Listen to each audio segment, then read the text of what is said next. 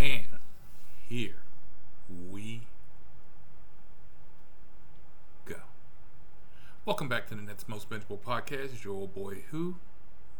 Yeah. Ring ring. Ring ring. Rules are made to be broken. Well, some rules. And we start this episode off of the Nets Most Benchable Podcast with a ping. Rules. You put in a call, I show up, I wait, you don't show up, I cancel the call. That's the rule. Given in this day and age that, guess what? You got delivery drivers getting killed, rideshare drivers getting robbed or carjacked or both. This rule is a definitive one. It's finite, means it doesn't change. Like the old man with the gray hair and the robes and with the two stone tablets standing on top of the mountain. Right. They are set in stone. Here we. Didn't I just say that?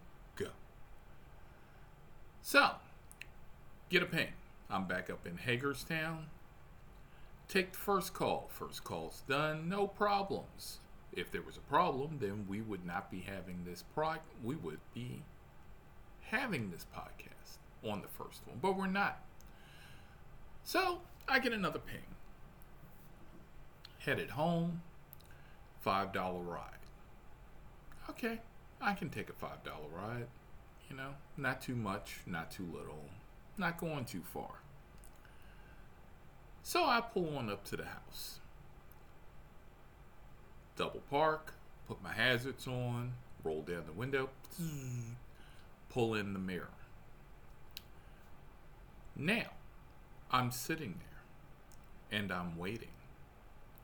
And I'm looking and I'm like, okay, I can see the house in my peripheral. We are now counting down. Of course, this is where everybody cu- cues Europe it's the final countdown. Right. Just saying. That's me. I'm queuing up Europe. I don't care. So, two minutes, three minutes. Still no customer. Now, out of 180 plus episodes, everybody here is like, why did this make just wait for it? You'll understand.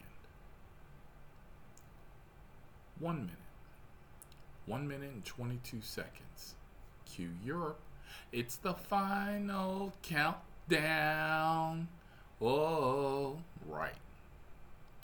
I don't have a singing voice. That's my partner.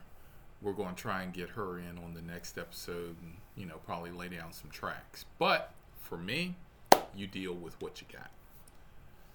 0.44, 43, 42, 41, 29,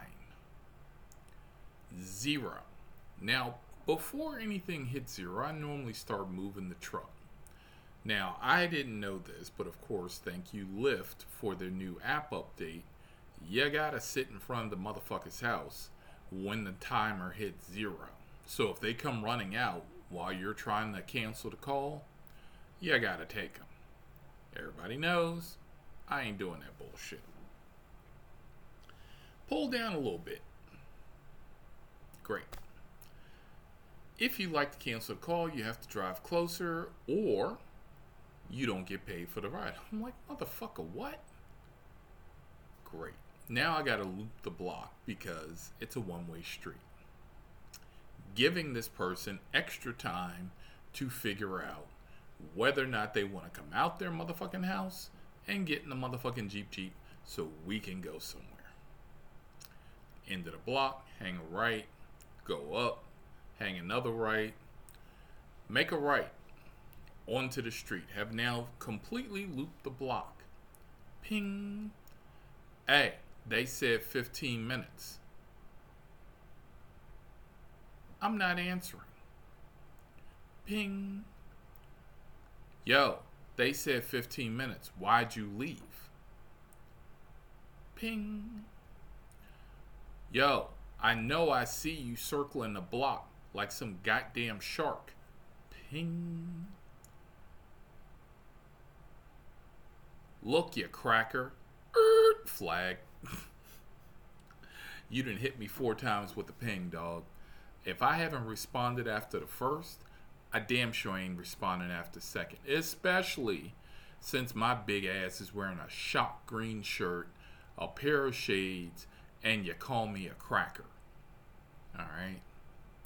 Yep, no, no racial epitaphs can be issued to your driver at this point in time. I pull up to the house. Hit cancel. Did you not know this little motherfucker come running out the house? I took off. Gone. Just like Santa, just like the hookers, that motherfucker ran behind me. He thought I was going to stop at the stop sign. Nope, drift.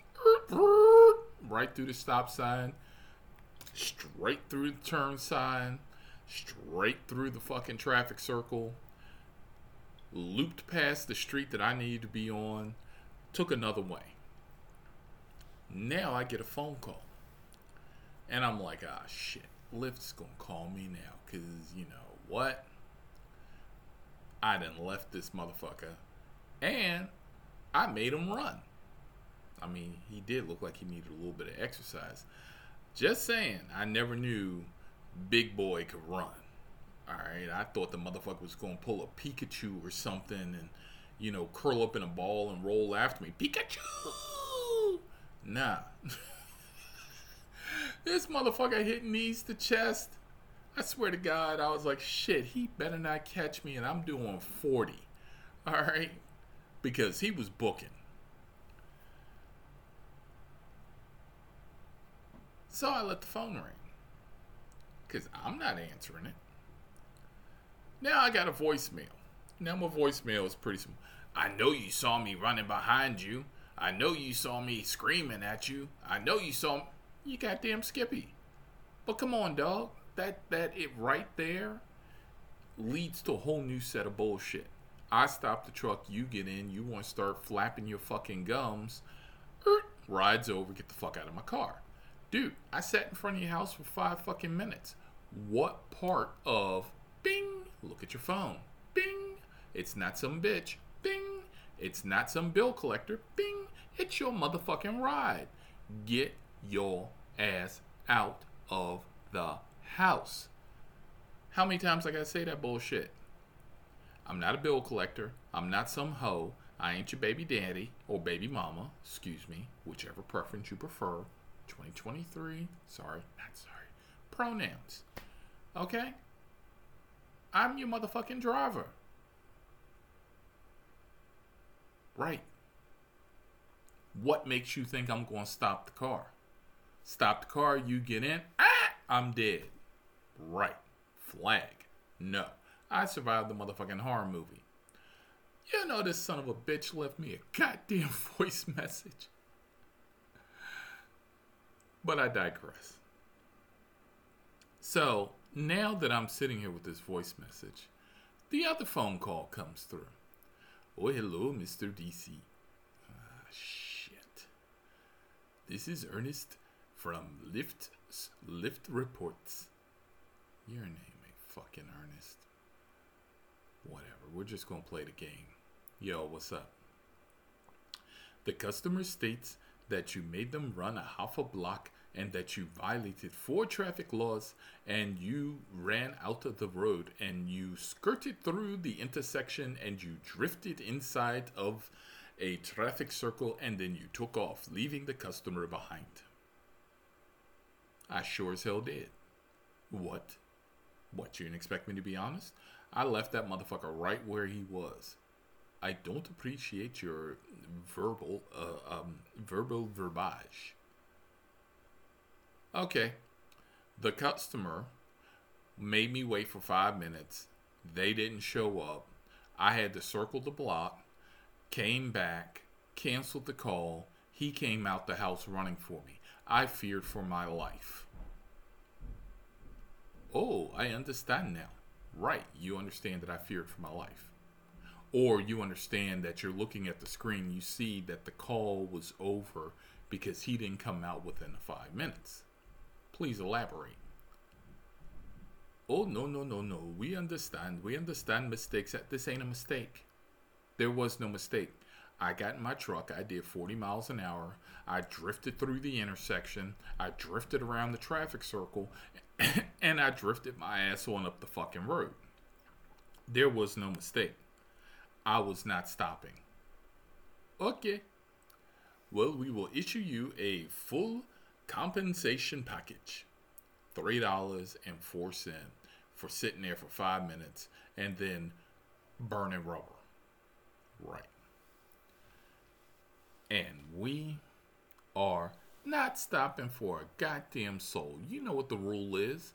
And don't dare think about calling me asking me to come back after the time limit is up. You know, lost your goddamn mind. Literally. And we are